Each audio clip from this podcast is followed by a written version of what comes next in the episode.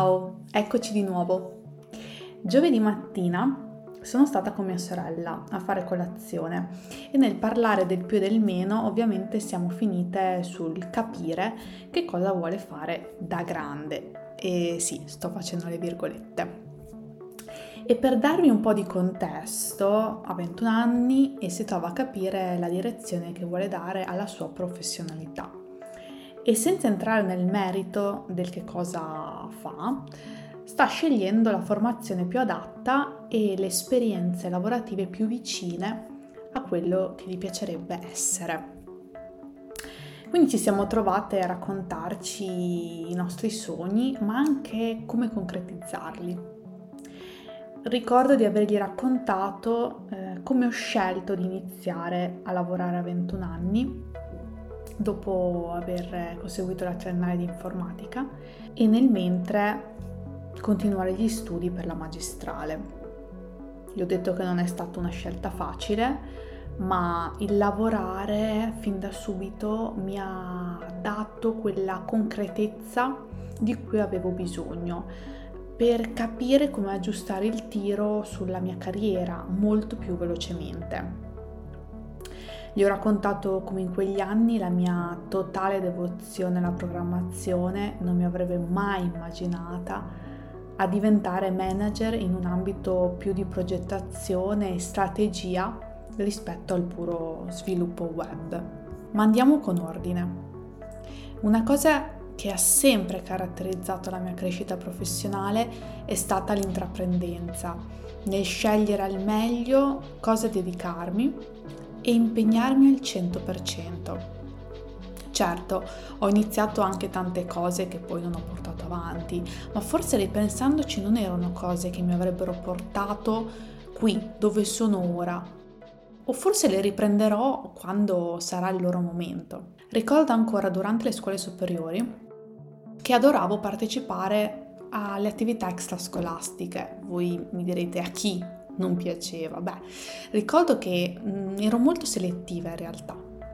È stato per esempio molto coinvolgente entrare nel team dell'annuario scolastico, intervistando professori e alunni, fotografare le classi e impacchettare questo ricordo. Insegnare agli over 65 ad usare il PC, internet e a inviare mail, si chiamava il corso dei nonni. Al tempo i 65 non usavano il PC, ora sì. Poi al quinto anno ho lavorato al sito per il comune di Vignola per dar voce al preservare la ciliegia moretta perché durante quell'anno si studiava come implementare il proprio sito web e il comune di Vignola aveva chiesto proprio a un gruppo ristretto di persone, la quinta informatica, di dedicarsi a questo, questo progetto molto molto bello. Durante quegli anni avevo anche la passione per la musica e dopo aver scoperto i programmi per creare basi digitali per me è stata una svolta. Con la mia amica Sara passavamo i nostri pomeriggi a suonare chitarra e piano rispettivamente e cantare con le basi create da noi. Ci sentivamo proprio in una band. Sì, se ve lo state chiedendo ho il CD proprio qui tra le mani, eh, primo e anche ultimo, ecco però ben 11 tracce. Finiti gli studi superiori, con un diploma da perito informatico tra le mani e le prime offerte dalle aziende, eh, ammetto che è stata dura iscrivermi all'università, perché la voglia di creare la mia attività è sempre stata forte fin da subito ma il 21 settembre inizio informatica a Modena e ne sono davvero felicissima. Ho potuto studiare al meglio metodologie e approcci che ancora oggi mi porto dietro. Ma se ve lo state chiedendo, non ho mai smesso di dedicarmi ai miei progetti personali. Implementavo i siti per attività locali in quegli anni, come per esempio un sito vetrina per una pizzeria, un'agenzia immobiliare, un negozio di elettronica, ma anche un blog per la scuola di pallavolo in cui giocavo proprio in quel periodo. Ricordo ancora in pullman al rientro delle trasferte a Monza o Brescia a scrivere gli articoli, mi sembra un secolo fa. Queste attività devo dire che mi hanno tenuta impegnata per i miei tre anni di università.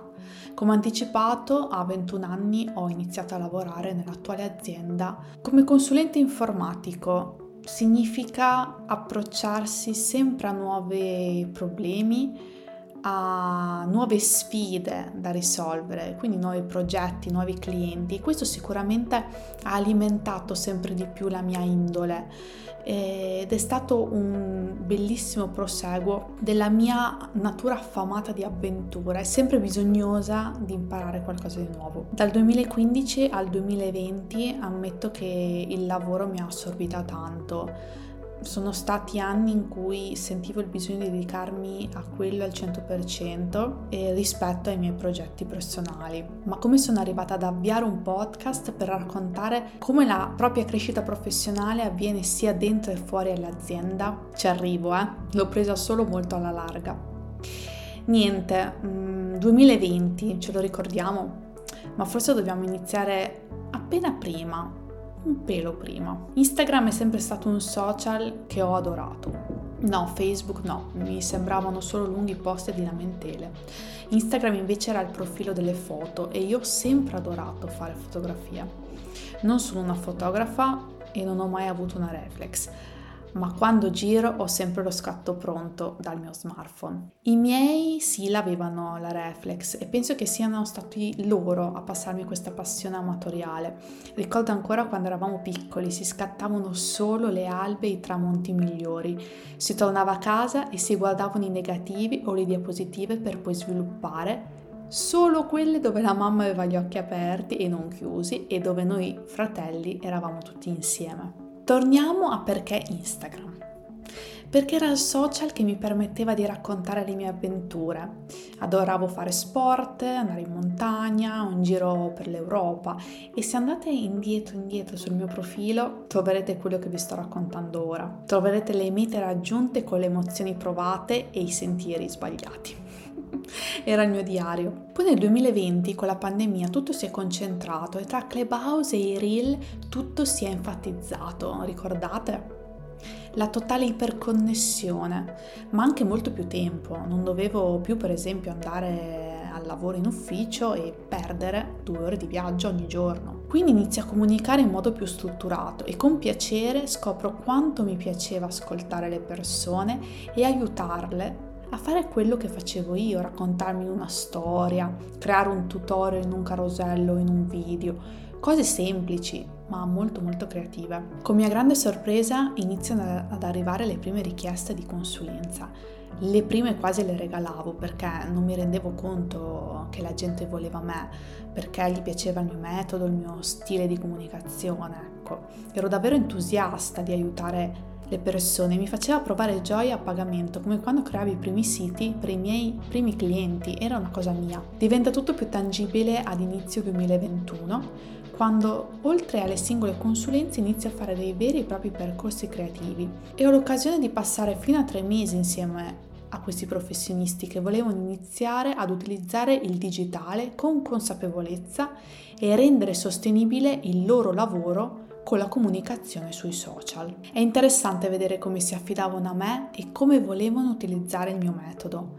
Passare del tempo con loro era per me creare un percorso di crescita, trasmettergli quel ritmo che scandisce le mie stesse giornate, dare loro costanza e disciplina per raggiungere i propri obiettivi, due fattori che lo sport e lavorare come consulente informatico in team hanno trasmesso a me anni prima. I professionisti che mi contattavano, ma che tuttora si affidano a me sono principalmente di due categorie. La prima di coloro che hanno un'attività e vogliono portarla sul digitale. La seconda hanno il loro lavoro in azienda o altra organizzazione ma vogliono investire il proprio tempo libero anche sulla propria crescita professionale indipendentemente dai ritmi e mansioni dettate da altri e dedicarsi così al proprio progetto personale. A luglio 2021 nasce il primo percorso di gruppo studiato proprio come un training a sfide. Si passa insieme 5 settimane e ad ogni fine settimana si svolgono gli esercizi per ricevere un feedback da me per la parte di progettazione e comunicazione sui social e da Muna per lo studio del proprio personal brand. Muna è la professionista a cui io stessa ho affidato lo studio del mio personal brand l'anno prima. Questo training risulta la cosa più vicina a quello che io stessa faccio tutti i giorni. È un modo di trasmettere trasmetterlo a più persone possibili insieme.